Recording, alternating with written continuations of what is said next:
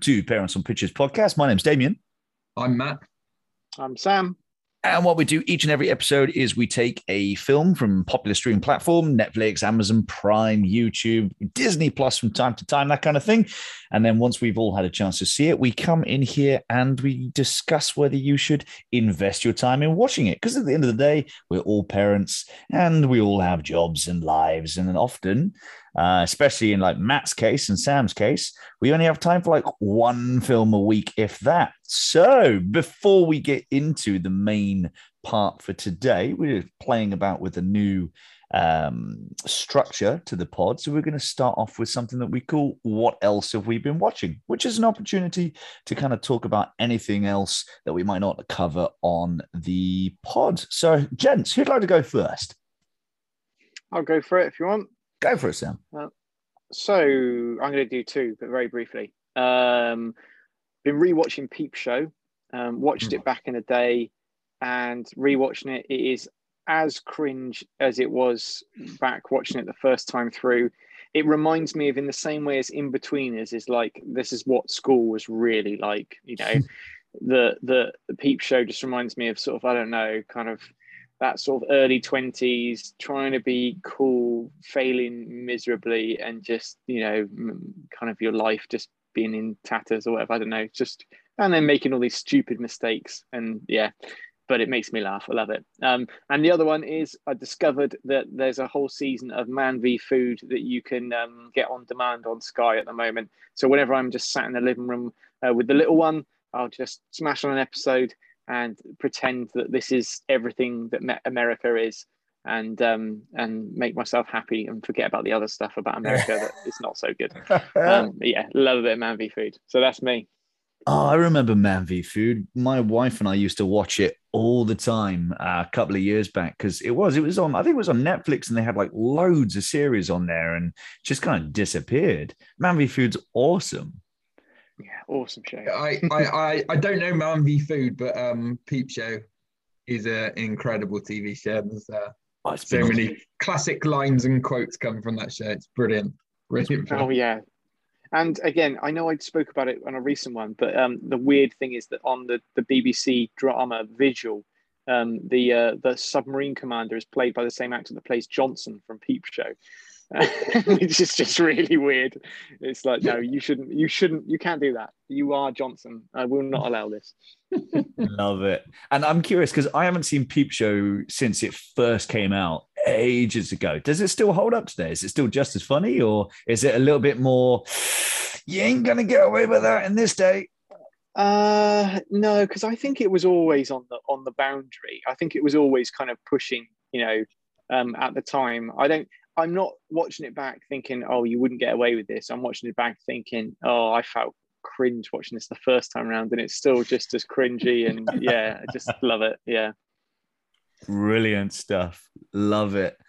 Okay, and Matt, what have you been? Uh, what have you been up to, mate? Because you've been really busy, like super busy.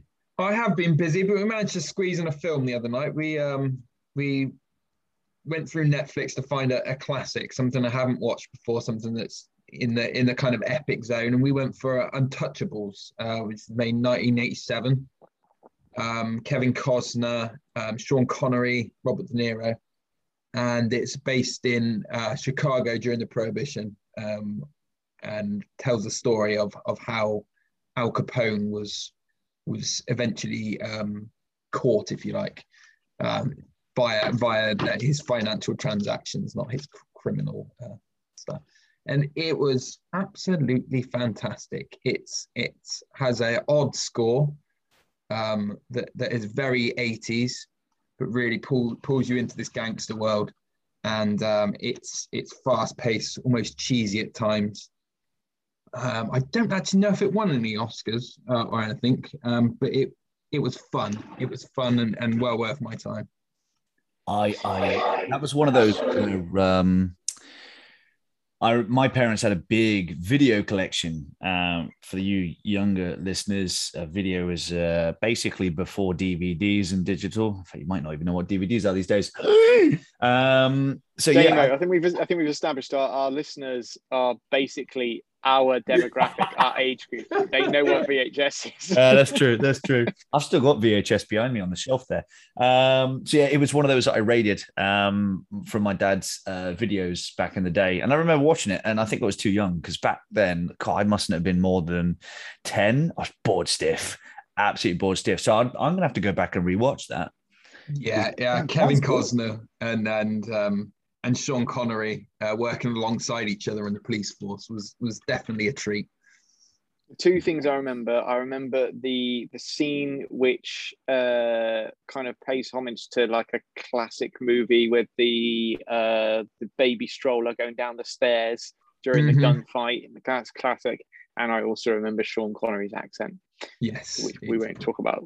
Yeah. It doesn't it doesn't matter what Sean Connery's playing. He never gets rid of his accent. I mean, take it. He played a Russian. Um, what was it? A, a Russian U-boat, or no? Excuse me, Russian submarine. Um, oh God, I can't remember the the title. Anyway, I went to say submarine driver. Yeah, basically. that'll do. that was it. That'll do. I was going to say colonel or something. It's not that. So anybody who's listening is going to be shouting it at me because it, it's a hunt for Red October, isn't it? And uh, he's supposed to be a Russian with the thickest, thickest Scottish accent you've ever heard from a Russian. But uh, there you go. When you're Sean Connery, you don't need to do Jack. You just you, you say your lines however the hell you like. Um, love it, absolutely brilliant. I'm gonna have to go back and catch that one. Cool. Um, and I've been watching uh, two things I want to talk about very briefly. So last time we were here, I just started The Strain, um, which was a, a vampire apocalypse uh, TV series on Disney Plus, and um, it was uh, created by Guillermo del, del Toro. I butchered his name last night. Um, I'm very sorry about that, but um, I I think I binged four seasons in a week, and uh, unfortunately, it it steadily got you know steadily got worse. But I kind of I, I appreciated how they finished it to be perfectly honest with you. I, I kind of liked how it ended. Mm-hmm. I think it's a type of ending that it would split an audience. Some would like it, and some would be like, "No, this is this is not how we want." Whereas I don't mind a bit of a more bleak ending for your main characters. I'll give you a little heads up as to what happens. Um, so I really appreciate it. So yeah, four seasons still on Disney Plus, well worth your time in my opinion. And something that I caught recently, and this is not exactly a hidden gem because it's massive on Netflix at the moment. But I've been watching Squid Games um, which is I'm, i love all this um, this type of stuff. It's a I believe it's a, a, Korean production, Netflix original, which means they probably bought it as opposed to put money into it, but I don't know for sure. But um, it's about I think it's uh, 400 and something or other, yeah, about four 456 um, individuals decide to join in this uh, uh, series of games. It's not until they've actually signed up for the first game that they realized that it's uh, games of life and death, as it tends to be. Um, but it's done in such a really cool way. And I love this kind of thing anyway. So I watched uh, Sweet Home, um, which was uh, another one of these types of things, but it's about, you know, everybody on earth turning into demons and people trying to survive that. And uh, anything down these kind of lines, I'm, I'm 100% up for it. So if you've not caught it yet, it's well worth your time. Squid Games on Netflix is brilliant. And it doesn't hold back on the the more gruesome nature of what it's trying to do as well. Is it uh, subs or dubs? Uh, both. You either or. It's entirely up to you. Um, so because I was watching it whilst I was working, because I've been doing a lot of paperwork this week, um, I had it on uh, dubs. I normally do subs, but um, I, I had to work, so I couldn't read as I was going. And I don't think that it took anything away from it, to be fair, because what I usually do when I'm listening to something that's dubbed, um, I'll put the subtitles on as well, because sometimes the subtitles don't match the dubbing. And uh, no, it's pretty spot on. Actually, it was pretty spot on. And the the, the voice acting um, is really good. I know that sometimes you dub a film and it can be it can sound really cheap and and and really horrible. Um, but no, this was this was really effective and it, it was done really well. So I, I appreciate the production values there. And um, yeah, I, if you're into that kind of survival type thing, I 100% recommend it it didn't take me long. It took me a day to watch all of it. But um, like I said, I was I was on a paperwork day, so yes. I was in the office for about 16 hours. Um, so I just watched the whole of season one, and uh, yeah, absolutely brilliant. Well worth your time. Cool. Nice, good, good selection. I, am gonna have a, check them out. I think. Nice, nice. Okay, so um, this episode, actually, no, I don't like that, so I'm going to cut that out. Right, let's move on to the main event today. So, Matt, what is it that we've come in here to discuss, dude? So uh, this week we we all watched um, a Korean Oscar-winning um, movie called Parasite, uh, which is a uh, a film about two families, one one very poor and one very rich, and how they come across each other in in a, in a series of events. Um, we don't mind spoilers on this channel, do we? So I could go into a little bit more detail, but yeah, and I think given the nature of this film, we're kind of gonna have to. And I know that I keep saying that, but um, there's no real way to actually talk about this without spoiling it. So yeah. for those of you who are like wondering whether it's something that you should watch, you haven't seen it yet. Um, all I'm going to say is, yeah, go ahead and, and give it a watch. It's you know it you're not going to waste your time if you want the official verdict. You've got to listen to the whole pod. But yeah i think we should go straight into spoilers straight away quite frankly. So matt take it away mate. You have been yeah. warned. Uh, so it is uh, about a, a, family that are down on their luck um, and no one has a job. Um, what what this the young the young boy's friend comes and visit and offers him a job. Uh, working as a translator or a, a, an english teacher sorry for a very rich family that he he's been working with. Um, one by one, each each member of the family gets a job in this house, and they have finally uh, living lifestyles that they were wishing for when they were when they were down and out and out of luck. But things uh, take a very nasty turn for the worse midway through the film. Um, I think I'll leave it there. We, we, can reveal the rest as we go along. Absolutely it's really hard to talk about this film without spoilers. Uh, I was thinking exactly the same thing because it is such a dramatic shift, and I, I don't know. Uh, like you said, Damo, it's hard. It's kind of like don't listen to the pod. Go and watch well, it. this this is it. Let me let me just give the listeners a little something. So we're going to spoil it. Matt's done a great job of of not spoiling it in that plot. So cheers for that, mate. So let me just tell you this if you put any stock in the Oscars and the awards at all, and you like foreign films, so you don't mind subtitles and you're, you're happy with that, that type of thing, uh, it won four Oscars. It got another 301 wins and 272 nominations. I have never known a film to be nominated and win so many different awards. I mean, that is insane. Now, don't get me wrong, the likes of Lord of the Rings, I think it was nominated for like, and I'm talking the first one, like 13 Oscars, and didn't it win like nine of them? And that's that's great and everything. But when you consider that this won four Oscars and then it won 301 other awards, it's like forget the Oscars, crikey. So that kind of gives you an idea of the quality of the filmmaking. Now, whether you're going to enjoy the story or not, that's different. Um, but yeah, I don't I don't think that we can kind of say much more than that without going into spoilers. So away we go. Um, Sam, before the pods, I tasked you with uh, reading out the names and the stars of who's in this. So so let's uh. let's go through the ah. cast because this is an impressive cast. Um, so take it away, May. Who's in this? Well, of course, our director is uh, Bong Joon Ho. I think I've done pretty well. I yeah. think I've done pretty well there.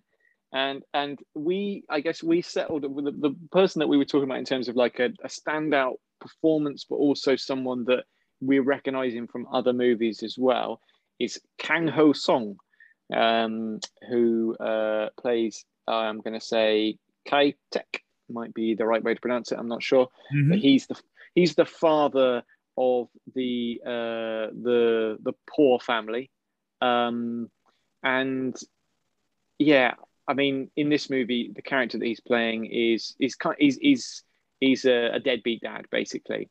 Um, uh, they you know they clearly you know there's they clearly as a family they are they are together there is one but there's no getting past that he's kind of you know like at one point it's sort of his uh, there's a great bit where where kind of is talking to his family and they saying you know what's the plan and he said well my plan is that i don't have a plan if you make plans then everything goes wrong. So just don't ever have a plan.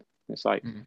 great role model. Um, sums, we sums them up in one, really. yeah, but we were talking about the fact that he has been in some fantastic movies and some fantastic performances in other films as well. Mm, yeah, He- I, I like to. notably. Sorry, sorry, Matt, go for it, mate. I, I'd, I'd quickly I'd like to highlight uh, one of my favorite films is in. Uh, I don't know if you guys have seen uh, the Good, the Bad, and the Weird, uh, which is a uh, a Korean western um, that um, he he pulls a performance out of the bag. He is hilarious. He has your hearts. He's tugging on your heartstrings throughout the film. It's Is it's he, a is he comedic in that? yeah. I mean, it's a it's Ah. a it's a wild film. It's it's if you haven't seen it, I'd highly recommend adding that to your list. The good, the bad, and the weird. That's correct. Yes. Yeah, I'm good. That's Um, going straight on my list, mate. That sounds great. Uh, but he, he he is a, a, a you know classic act. Yeah, he's got some great movies. In there. Is he? The reason I had to ask whether he played a comedic role is because it's like he plays four completely different roles in the films that we're about to talk about, and um, he nails every one. So, in the good, the bad, and the weird, he's comedic. In this, he's a deadbeat dad. In The Host, he plays again a completely different character, and in Snowpiercer, again a completely different character. This guy cannot be pigeonholed. No, uh, did you not find his character in this film funny? I I, I was found- laughing several times in this film. Were you laughing with, his with, direct- with him or at him? Um, I think with him, you know, for for, for an example here, where he's uh, talking about, um, he's going through the script that he's um, that he's written that he's going to say to uh, the the mum of the house of the of the place he that he's driving for. Um, he he uh, when he's going through that script, he's he gets overexcited, and you know you, you see the the the enthusiasm build, and his son tells him to keep it calm, keep it calm. And it's just his his his reactions in that point had me in stitches. Um, and I don't know, I don't know if that's just me, but I, I found this quite a funny film at the same time. I I thought the first third was really amusing. It kind of played like um almost like a heist, like beats, beat wise and energy wise, which I suppose is kind of fitting in the sense that they are planning to um take over the roles of the household. So um the reason that he's going through a script is because he's trying to set up who is it that he's trying to set up with the script? It's the oh he's trying to get someone fired and he has to get it right, which is why he's They're getting- going to say. They're getting the they're getting the housekeeper fired That's so that it. they can bring in the mum to Yep. replace her.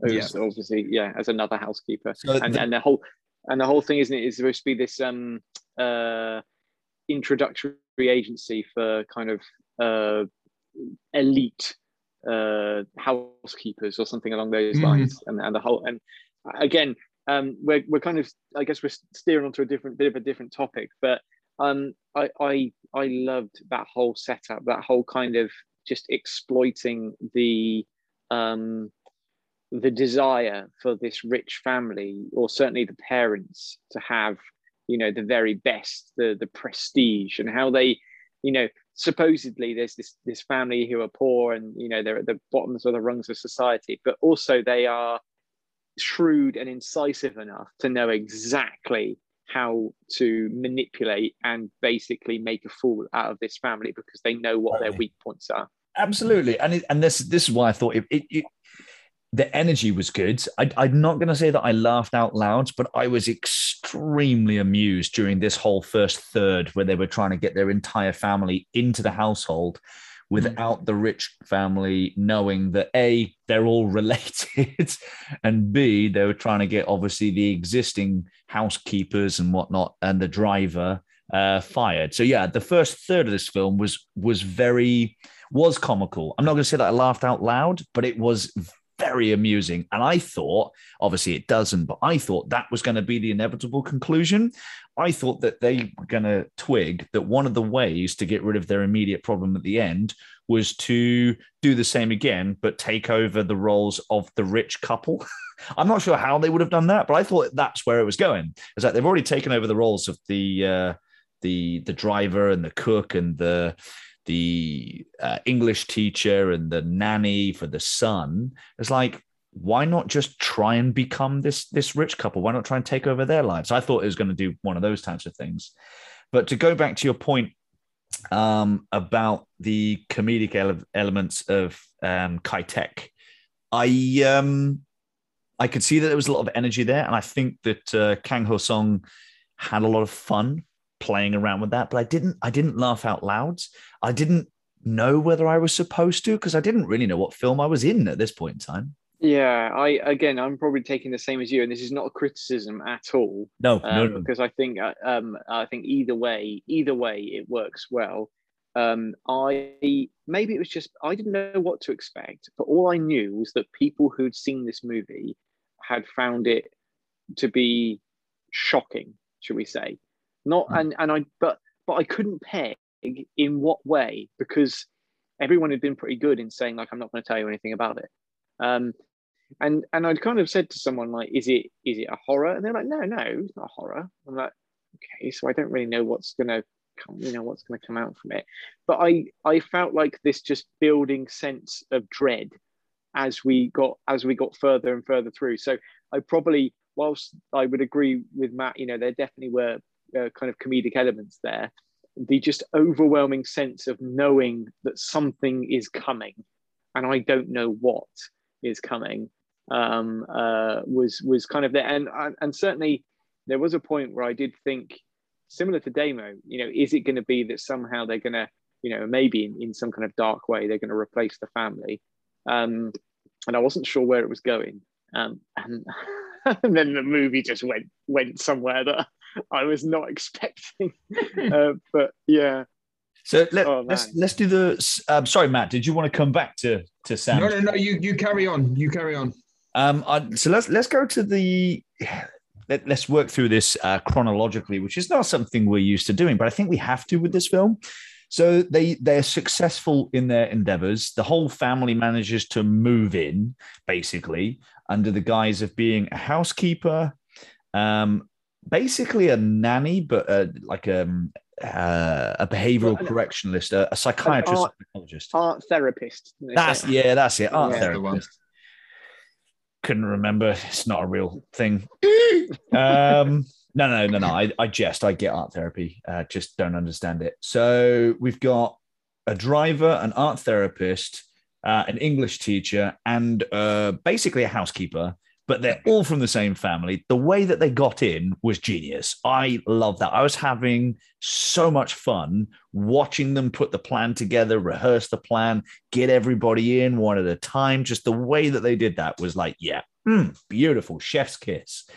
And and then it changes tone because the old housekeeper comes back when the family's gone away for on a camping trip to celebrate their son's birthday, I think it is. Mhm. Um, the housekeeper comes back, but the family who shouldn't be there, only the housekeeper should, are there. And then everything starts to unfold and unravel. I'm like, oh, yes.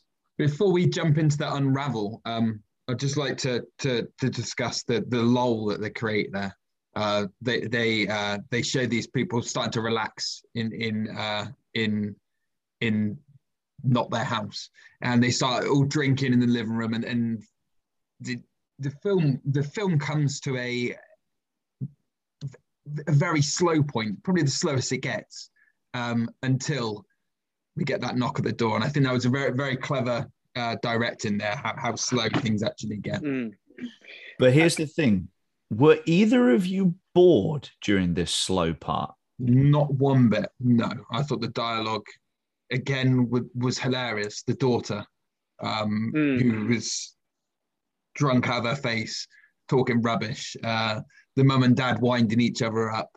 Um, the the the son, um, uh, like almost trying to impress his his his dad with with his with his comments. Um, they they built a really fun family unit here, and we, although it was slow, it was definitely not boring.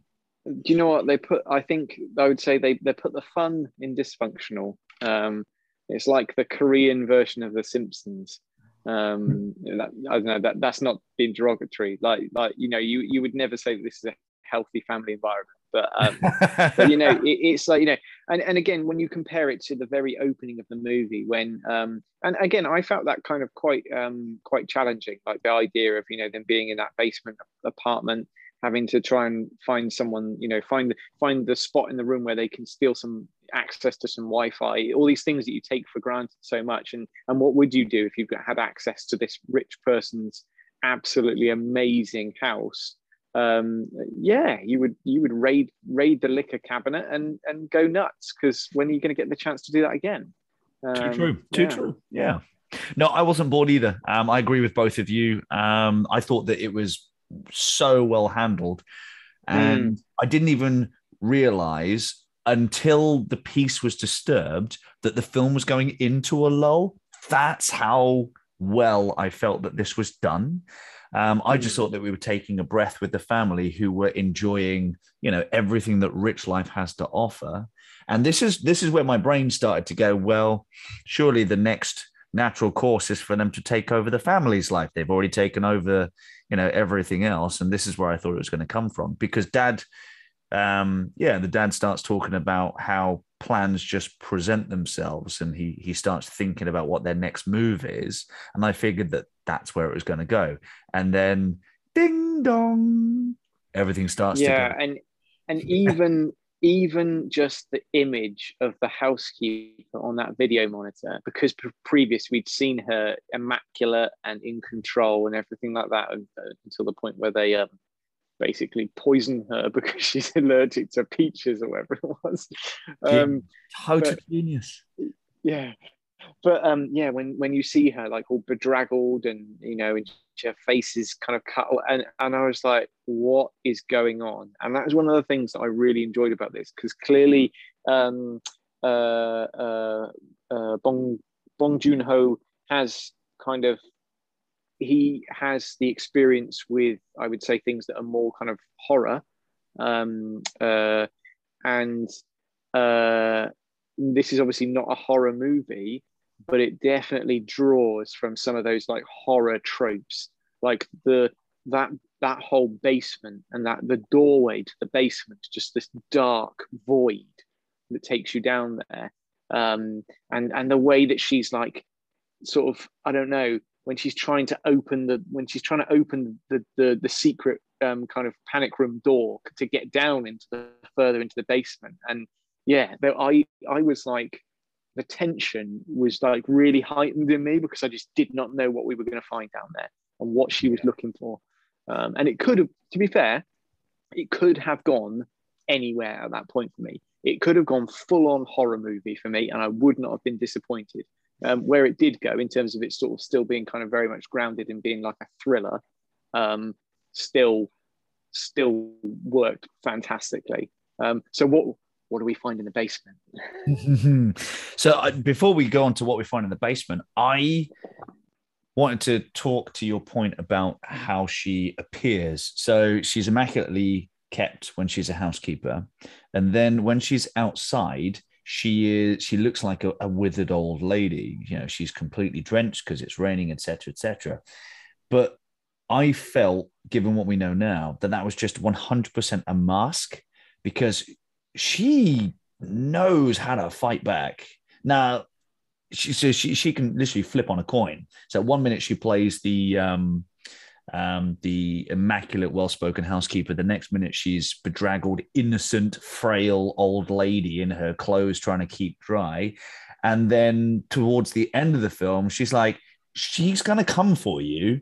Uh, don't step in her way, or you're going to have to deal with her, which ultimately is something that they did have to try and do.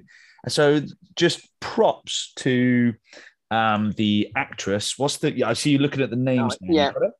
I'm, am I going to get the right one? I think we're talking about Moon. Uh, no, that's the character. Lee Jung Eun, I think, is the actress. Total props to her. She basically yeah. played three characters in one body. Awesome, absolutely awesome. And then, yeah, Matt, what do we find in the basement, mate?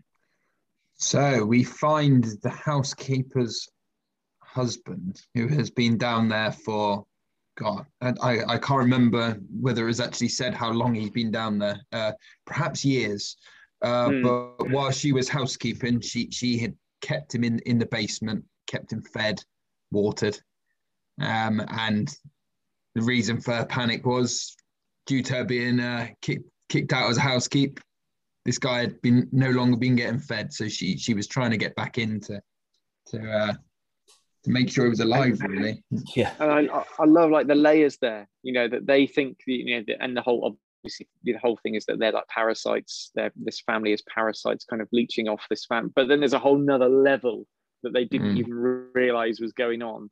Um, and yeah, just the way. And again, um, the really interesting thing I think about is the the the male, um, the male kind of like masculine characters in this movie are just um, there are no heroes. You've got a deadbeat dad. You've got the basically mummified man that's kind of hidden underground. You know, he can't deal with, you know, what's gone on in his life. So his wife has had to kind of shut him away and hide him. And then you've got the the, the father in, you know, the, the the rich kind of artist who just seems to not really have much control over what's going on. And um uh, and, and yeah.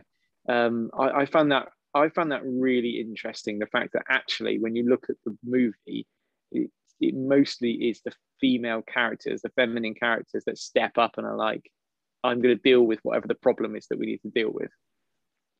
Is that a fair assessment, do you think? I, I think so. I think that the female character is very strong in this.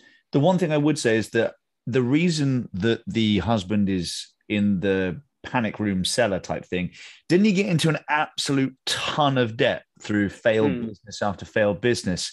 but the people who wanted the money back never stopped looking for him. So he kind of had, correct, to, yeah. had to disappear. So he, mm. he hmm. almost, not quite, but he almost had no choice.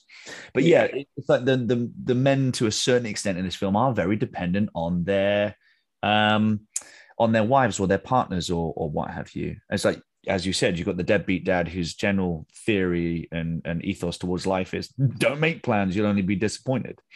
And then you've got the other guy who's living in the basement who is 100% dependent on his wife because she's the only reason he's still alive. You're basically um, treating him like like a like yeah. a child, like a like a baby almost. Mm. Um, yeah.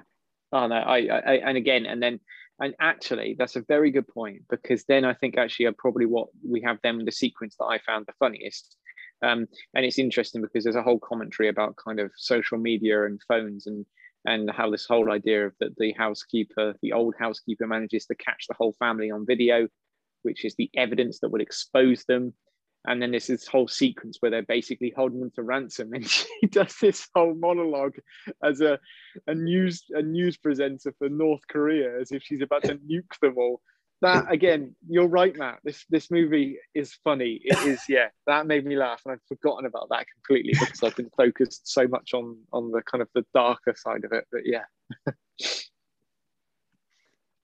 um to, to to to to go back to your point earlier about the the the the, the men in this film um be, being kind of a deadbeat down and outs relying on women I think the son um, is a is an exception here, played by Sun Kyun Lee. Uh, Dong Dong Ik. I might have this might have that wrong again. Apologize, but um, you know he he um, he he's the one that that starts getting this family and you know he he has the quick thinking. Oh, I, I know what I'll do. I'll, I'll I'll ask my sister if she wants the job. She can teach art.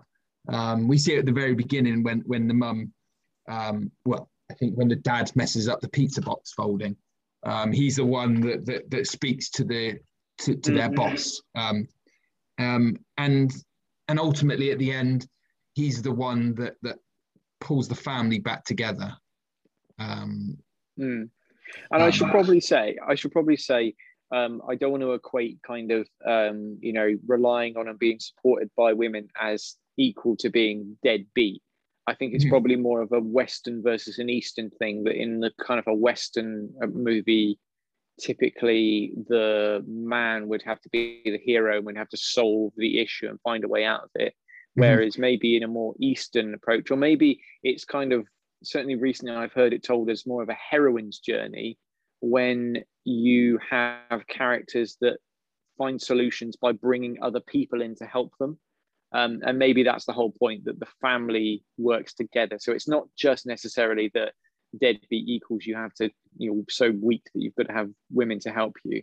Um, but I think it's just fascinating how the interplay between the kind of the feminine and masculine roles um, uh, uh, kind of play out. But you're right. The son, the son does have a sort. Of, he's more of the mastermind, shall we say, Mhm. um, Yeah. uh, behind kind of the the the the ideas. And and I think then his character almost kind of gets broken when they they do manage to make their way out. His his spirit is almost kind of broken um, at, at that point um, because Mhm. it seems like his his plans are are kind of uh, gone and like visually as well i guess sort of just if you don't mind if we talk sort of like about the i guess the cinematography and you know i thought this movie ha- had some really kind of striking images in particular the sequence when the sequence when the the family managed to they managed to escape the house That the the, the rich family have come home. They've managed to dodge their way out the the the old housekeeper and the husband are locked back in the cellar. We you know we know something's going to happen with them. And the the son and the daughter and the father have managed to escape and they're just they're going home in this torrential rainstorm.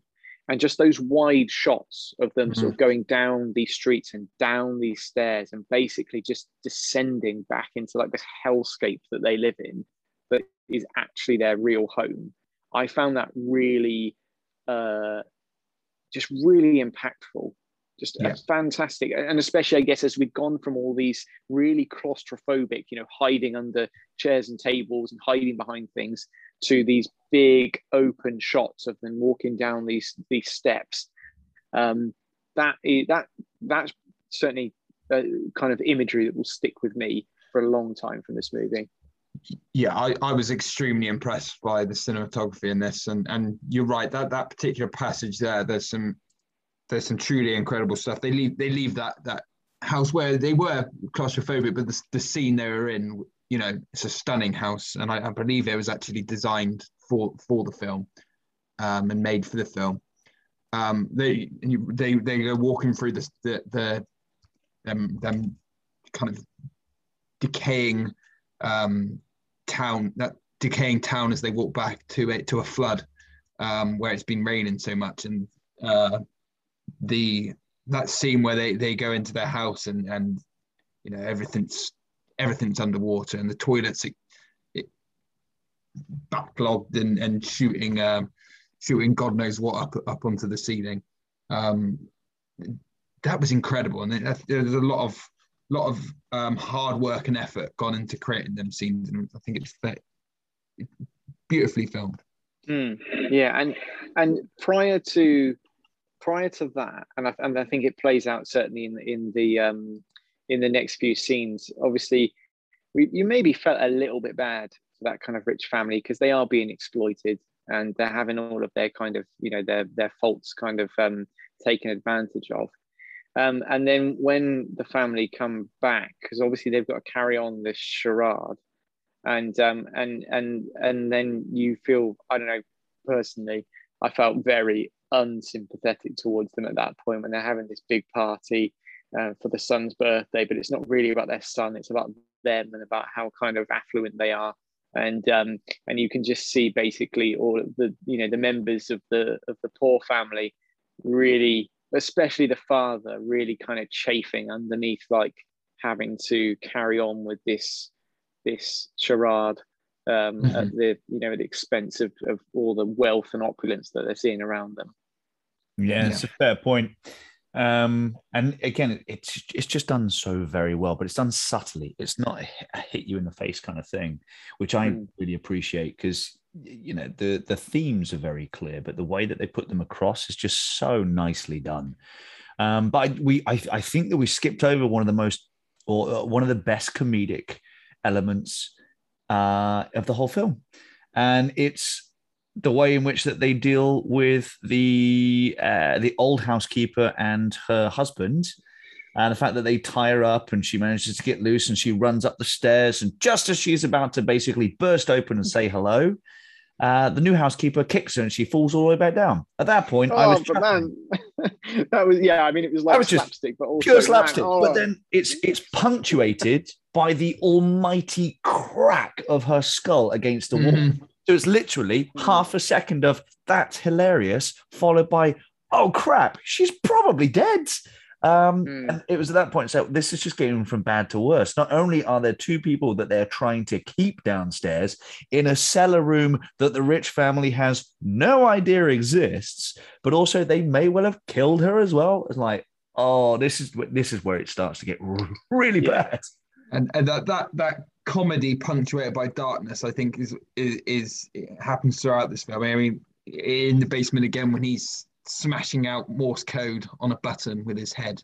You know, his forehead is bleeding, but he he he's he's looking at a, a, a scout's Morse code uh, thing just smashing away. I mean, that part of me chuckled, part of me thought, poor man. But Mm. Mm. I- Yeah, I and you, you said Damo. There's obviously there's some like there's definitely subtlety, and then there's just like there's again the the the ending of the movie, and you know you know that we are going to see some some violence is is coming at the very end, um, and I again I found it uh, really impactful because you had just the the kind of the serenity of this you know beautiful party and everyone wearing the sort of their kind of pastel colors and all that sort of thing. And then just the blood and the, the violence as um as you know uh the uh the the well not really a massacre but the the, the fight um begins and um I don't. Did, you did you see it coming that um uh um Kang Ho Sung's uh, I mean I think it's pretty obvious that he's going to do something um, but did you see it coming that he was he was basically un, gonna unprovoked murder the uh, the father? Um, uh, and let's see if I can get this pronunciation right. Played by uh, Park Park Myung Hoon. I'm gonna go with. So I didn't think that the whole ending was going to unravel quite in this way. No. Um, so the the man who's down in the cellar manages to escape in quite again quite spectacular fashion. There's a bit of um, darkness punctuated with humor there, especially when the sun's trying to escape. Um, but as it turns out, he doesn't. And then obviously uh, the the uh, the other guy does, and then he comes upstairs and eats a whole bunch of things and just grabs a knife and just walks into the back garden as everybody's celebrating. Um, I no, I did I did not see this coming at all, and because I I thought up until this point that I knew how this film was going to end. I was convinced that they were going to try and replace the rich family. I just didn't know how they were going to do it.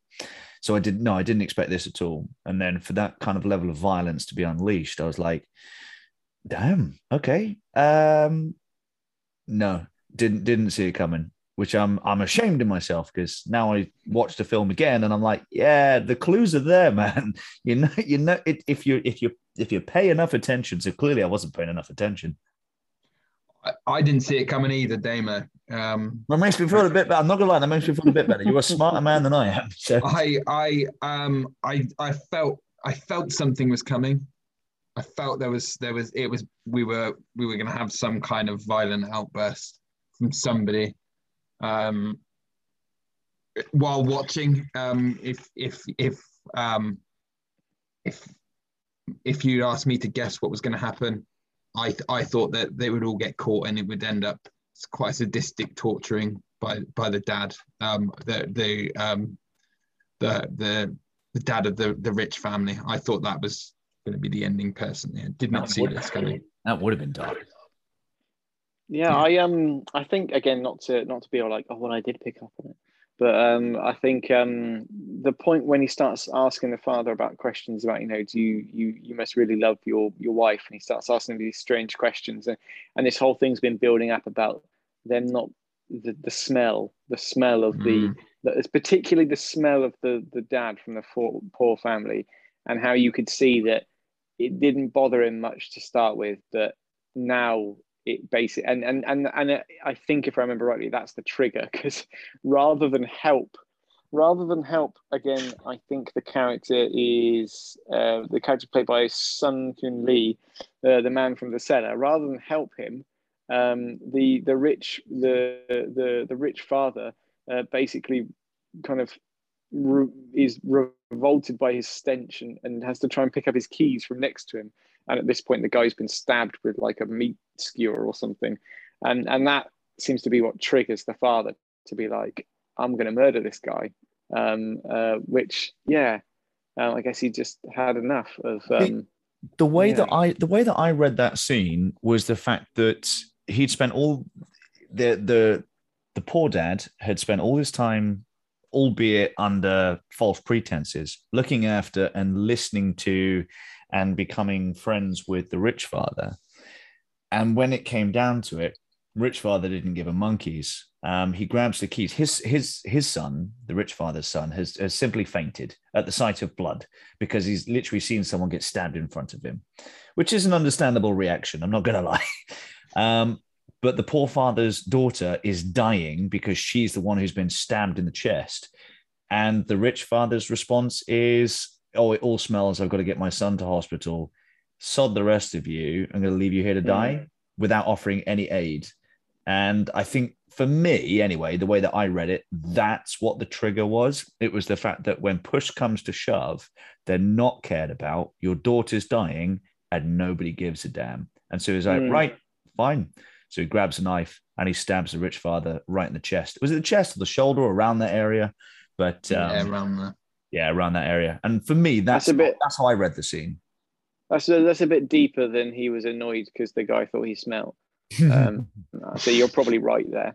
Um, on a complete tangent, one thing that struck me is if you if you'd had this film from the viewpoint of the family, as in the rich family, um, and particularly maybe from the viewpoint of points of the son, it would be a really good horror movie.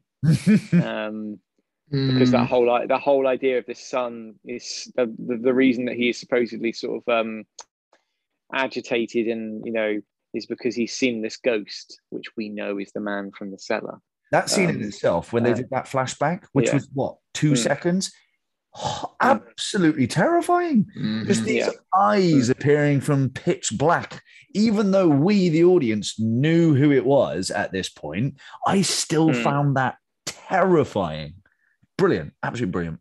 yeah and um and and uh again a nice unresolved ending um was it just a fantasy that that um because of course we find out that again and really again love that little twist um the the father then goes back in and hides in the panic room um instead of being caught by the authorities yeah brilliant does the son does is is that a is that a, fantasy is that like or or is that an actual vision of the future that, that his son manages to you know go to university become rich enough to buy this house and rescue his father Oh, I, I, I, I think because it's right at the end, it doesn't matter whether it's right, which, which way it is. Um, I, I like to think that it, it did happen, but I could be wrong. But Uh, and and I, and I think that's the joy of the ending because what they do is they um the, the the father who is very cleverly put himself in the cellar downstairs um because again the, the the rich family still doesn't know that that cellar exists.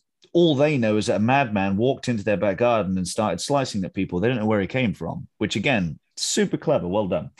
But um so he when he goes down there and he locks himself away he starts to communicate with his son through morse code much like the um, the other guy did whilst he was down there. Now I'm not gonna that that takes some dedication, guys. I mean, Morse code, that long a letter, crikey. so, but I suppose if you if you're locked away, you've got nothing better to do, have you? But um, yeah, you the way that I read it was as he's reading out his father's letter and he's going through, hey, you know, he, he's responding i'm going to um, i'm going to i'm going to work hard. I'm going to get married. And when i've got enough money we're going to buy the house. And they walk out and the father comes out of the the basement or, or whatever you want to call it walks into the back garden which is where the son says that he'll be with his mother and they hug each other. Then it goes back to him reading the letter as though it was just him envisaging what he's going to do. So, me personally, I read it as didn't happen. but they made the son competent enough throughout the film to again do the other reading in the sense yes actually he is the only one that actually had a brain so it's highly possible that it could but the way that i personally read it probably because i'm just a bit dour was um, nope didn't happen purely because of that last scene Mm, I think I'm probably inclined to go with you, Damo, for the uh, depressing ending. Um, uh, yeah, sad to uh, uh, sad sad to say, um, but I did I did like the um, I did really like that kind of little little last twist of you know um, that the father's gone back, but also not.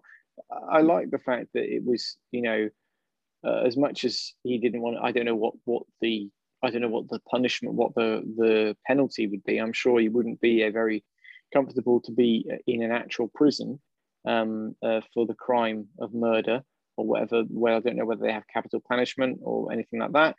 Uh, but still, I like the fact that you know through seeing him relay this message, you know he is kind of relaying the fact that you know he's basically imprisoned himself. Um, he can steal some scraps of food, but he's terrified of being found, um, and uh, uh, and it, it's kind of like you say, it's that whole sort of heist thing, um, but it it plays out. You know, there's real, really a massive consequence. So there's very, very clever thing to do to evade the uh, the authorities. But I love that little kind of sort of storytelling flourish of like mm. that. This isn't, you know, he he he didn't escape. He um he imprisoned himself in mm. this kind of this tomb, so to speak. Mm. Fair point.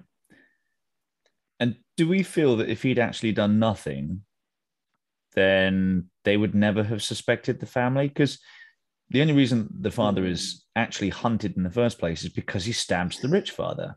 But at this point, the family don't know that they've been deceived. All they know is that a nutter has walked into their back garden. I think their uh, stories would have unraveled anyway. You reckon? Because yeah. yeah, yeah, I don't think it would have kept the pretense after that. Fair enough. Matt, anything to add, mate?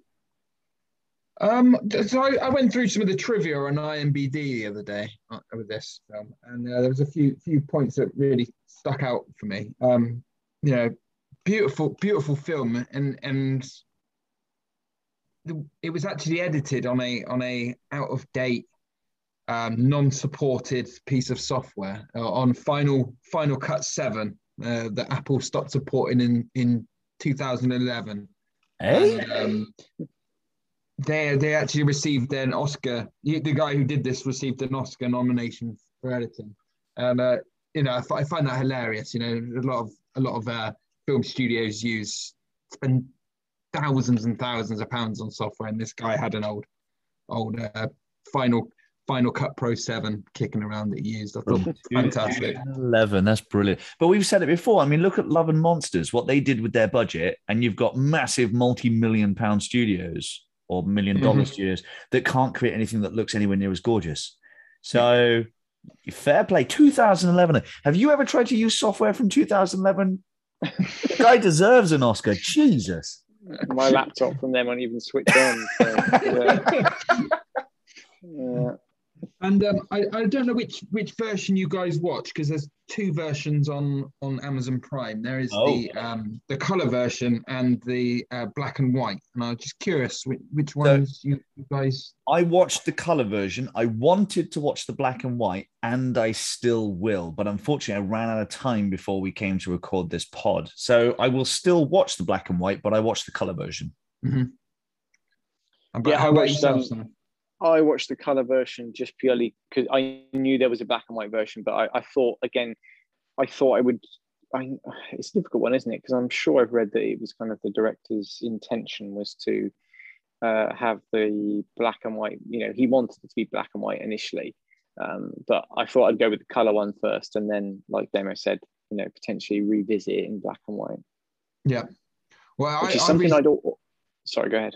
I, I recently had a bout of uh, of COVID, so I was in in isolation. So I, I, I did actually manage to watch watch both, um, and um, there there was a, a definitely a difference. And after reading what why the director decided to do a black and white one, I can I can understand um, I can understand why he wanted to.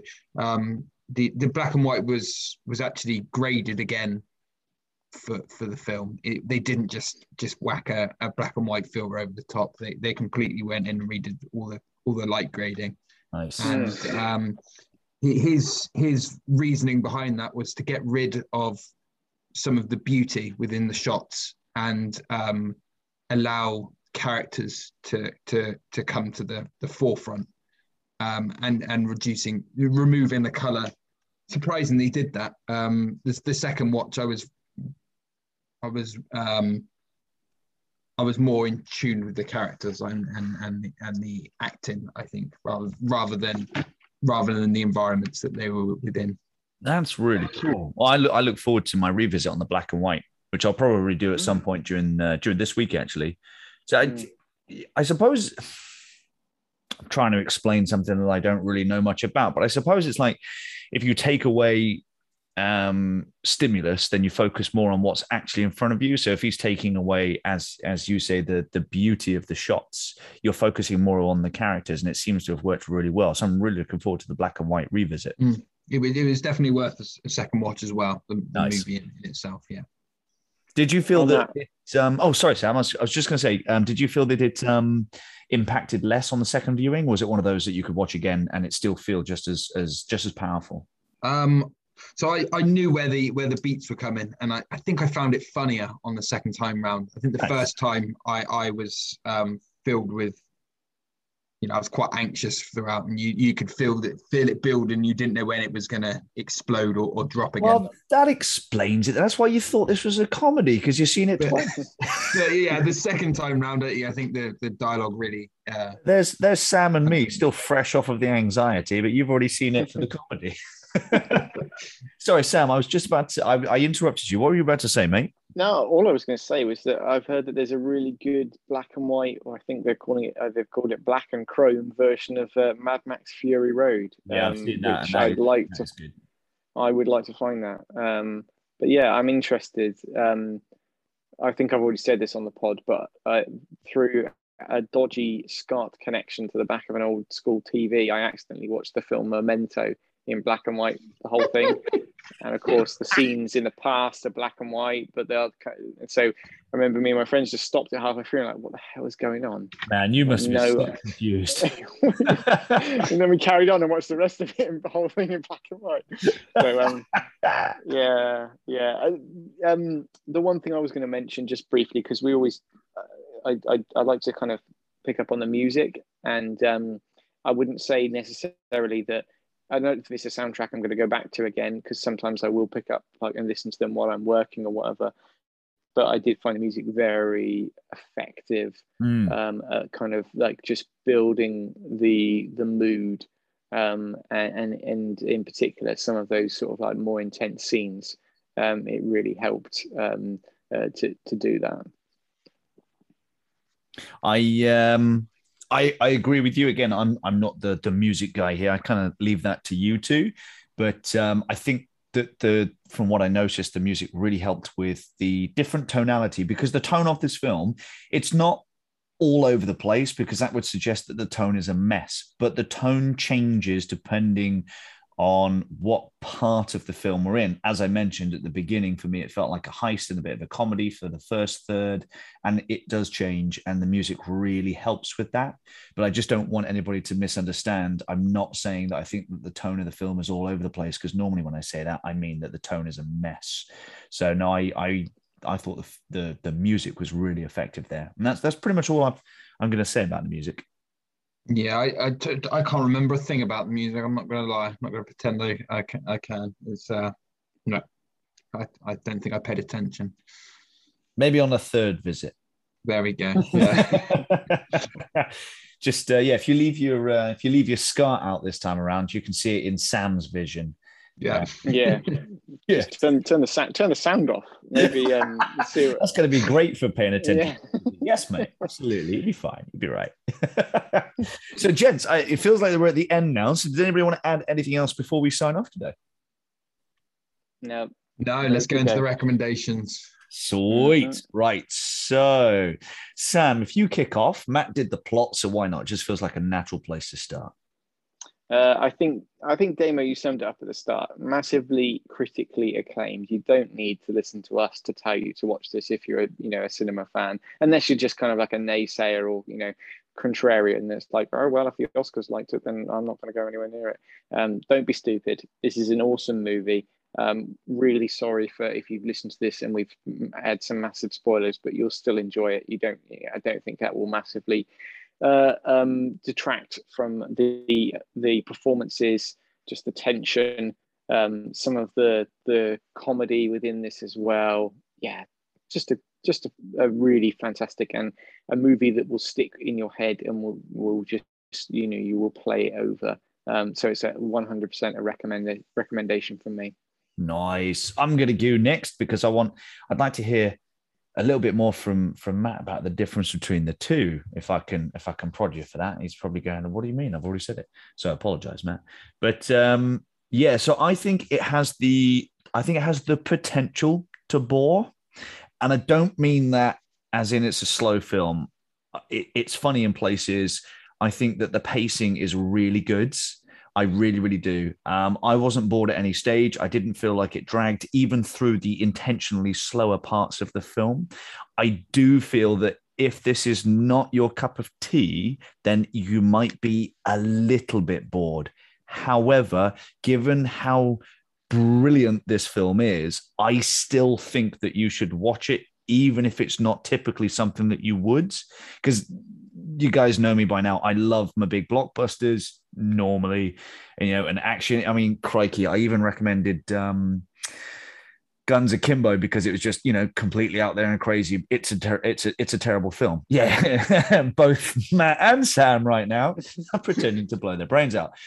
But on this this this this is nothing nothing like that at all even if it's not normally your cup of tea, this film is so bloody good that it is 100% worth the watch. So forget whatever I've recommended in the past, because I know that sometimes it's going to stand against me a little bit because I'm not known for much critically acclaimed stuff. I'll recommend some SHIT. But I don't think that you should miss this film. And the fact that it's free on Amazon Prime right now, crikey, watch it. 100% make time. If you don't have it, watch this film definite recommend. I can't recommend it more strongly. I loved it. Absolutely loved it. Um, well, no surprises here. It, it, it's a recommends all the way around. You know, um, the amount of awards and nominations this film got, um, you'd be a. I, hmm, I don't know if I should say this because usually I'm not one for following recommendations, but um, or or or, or um, or award ceremonies, but but this this got a, a, an extraordinary amount, and for good reason. It's um, filmmaking at the top end of, of filmmaking. Um, even if um, Korean cinema or, or foreign cinema in general isn't your your your cup of tea, um, persevere and give it a go. Um, it's it's a masterclass. Ten out of ten. Go watch it. Watch it tomorrow. Love it. Absolutely love it. And and Matt, have you got anything more to say about the difference between the two? I know you've already spoken to the the, the characters and spending a bit more time focused on them. Um, th- there was there was no difference apart from the the removal of color. Um, awesome. the, the, um, I think I think there was certain scenes where he there was a change of light focus, um, bring, bringing that out from the film. Um, but apart from that, there was no extra scenes. There was nothing taken away, um, it, and it worked well in black and white. Uh, the the ending was was less shocking with with less blood, but um, it still worked and still had had a a, um, a, a violent. It was still a violent outburst, regardless of the blood. So yeah, it, maybe maybe watch color first. I I would say. Awesome. Love it. Gents, that's fantastic. And, I'm not going to lie, much like I suppose Matt, I, I'm not one for following Oscars. I often, and I still think, I think the Oscars um, are almost completely redundant these days with what they do recommend. They get it right occasionally. And I know that it's a matter of opinion. But if you pay attention to the Oscars and the award ceremony, you can almost pick exactly what's going to get the recommendations and the Oscars, not because they might be the best things there, but because they're the most politically sound things to to give the Oscars to. I, I apologize for getting a little bit political. So I I came into this not necessarily wanting to not recommend it, but surprised that something that was so critically acclaimed by the Oscars and other award ceremonies that I I felt the same. It has been a long, long, long time um, since I felt the same way that everybody at the Oscars did as well. So it's just brilliant. But also not not without its controversy in the sense that you know they did kind of uh, highlight you know the fact that some people will just not take the time because of what do they call it the um, the the one inch barrier or whatever the fact that it's literally got the the subtitles at the bottom of the screen and that literally you know and again i'm saying this in kind of quite a judgmental way that that, that people can't be bothered to read some text on a screen. And the amount of films that you would miss out on um, uh, amelie uh, which is a just an awesome film. I, I think there's at least two of us that um, are potentially, have, have, you know, I don't know if that's a connection for you, Matt, but certainly yeah. Uh, yeah, I, I, I, I, named yeah. my, my door after the the Amelie, the character in that film. There we go. We, I'll give you a virtual high five on that one because it's exactly the same here. Yeah, the amount of things that the amount of awesome cinema that you'll miss out on, and I'd like to think that, like to Damo's point, maybe this could be like a gateway into, you know, if, if you if you take the time um, to experience this and and and and um, the fact that I think Donald Trump specifically came out and said something about, you know, oh, we shouldn't have to have these movies. We should have good American movies winning the Oscar. I think that's enough of a reason for you to watch this and take the right side on this argument, personally. Oh, um, I love it. I'd just like to add something to, to your, your your comments, Sam. Uh, Korean cinema. It was a it was a bit of a passion of mine. Uh, probably ten years ago now. God, that long ago. Yeah, and um, they, they it, it usually gets overlooked in, in in the world of Asian cinema. You know, everyone goes on about the Japanese horror films and um, you know your, your Chinese kung fu, uh, but Korea have have a, a, a long deep history of producing some fantastic thrillers and um, speciality. And I'm, I'm not ashamed to admit it here. Uh, rom coms. They do a rom com like no one's business goodness me, they've got some good ones. So, um, if, if you if you if you like this and you want to explore some Korean cinema, uh, you won't be disappointed. Yeah, I, would agree. I'd agree with that as well. I mean, I probably haven't watched as much as you, but like thinking of like, I know that when I was at uni, I watched the, um, I think it's a trilogy, the the Revenge, which again I think links with the, the the one of the main characters, the sympathy for Mister Revenge, Lady Vengeance, mm-hmm. which are good movies. And also one of my favorite animated movies is a, is a Korean animated movie called Sky Blue, which is a really beautiful uh, post-apocalyptic um, animated movie. Um, it's amazing. Which... Sorry, I, I got really excited oh. when you said it. I didn't know that anybody else. Obviously, lots of people have heard of it. I didn't know that anybody else mm. in my social circles had heard of it. I've got it on DVD. I bought it when I was at uni. Bloody brilliant! Oh, there you ah. go. Yeah, wow. Sorry, there's there's a recommend for you. yeah, there's a, there's another one. Oh, awesome. Cool. Oh, fantastic! And you know, and much to your point, Matt, you're right. I I got into Korean cinema through Japanese horror um, because that's that's where I started with with uh, for a catch-all term, which I don't like using. That's where I started with Asian films. Um, I started with Japanese horror, and then I went into um, sort of Japanese and Korean science fiction, which is bloody brilliant. Um, and then I just kind of got into it through that. And yeah, if you're letting that uh, that one inch barrier, the the text at the bottom, get in your way, it is a shame. Now, I think that dubbing these days has gotten a lot better. Um, but, you know, 10, 15 years ago, I suppose, when we started to get into it, kind of like our early to mid 20s, it sounds like. Um, dubbing was awful. Uh, it, it was good from time to time, like on the the bigger stuff, but dubbing was bloody awful. And so a lot of the better stuff is going to be through text. And uh, yeah, you're you're missing out if you don't put that little bit extra effort in. So I'm I'm right there with you again, I know we're going on a, a, bit of a tangent here, but like I saw the 4K re-release of Akira in the cinema, and I'd only ever seen the dub version. and then seeing it subtitled, there were uh, there were lines in the movie that had a really different impact, different kind of focus um, that um, that I hadn't seen, and I was so because I'd seen the the, the dubbed version so many times, mm. it caught me by surprise, and it gave me like a different view of the movie. So I think, um, like you say, there can be good dubs and good subs, and you can get something from both of them. I agree. It is often different. It's surprising how different it is sometimes. Um, mm. Oh, just because we're on this tangent, I've got to mention it. Every time we're talking about manga or anime, Ghost in the Shell, man, the original Ghost in the Shell, I'm like, oh my god, that's the that's the thing that got me into it. I think I was back in what ninety? Oh, it was early. It was early. I forget. Um, at least 97 oh, is a pre-matrix yeah, it is pre-matrix because it kind of influenced the matrix but man and i still love ghost in the shell now. Mm. i'm just really disappointed with and here's a non-recommend but it's a tv series so don't worry about it. I'm really disappointed really really disappointed with netflix's ghost in a shell tv series that they've made. It is awful. They've is gone, animated. It is animated but it's not they've gone for this whole cgi animation bs and I, I cannot stand it. It's so different. Mm. It's it feels cheap and lazy. It feels like a cash in on the Ghost in the Shell name. Uh, I watched two or three episodes. I was like, this is not for me.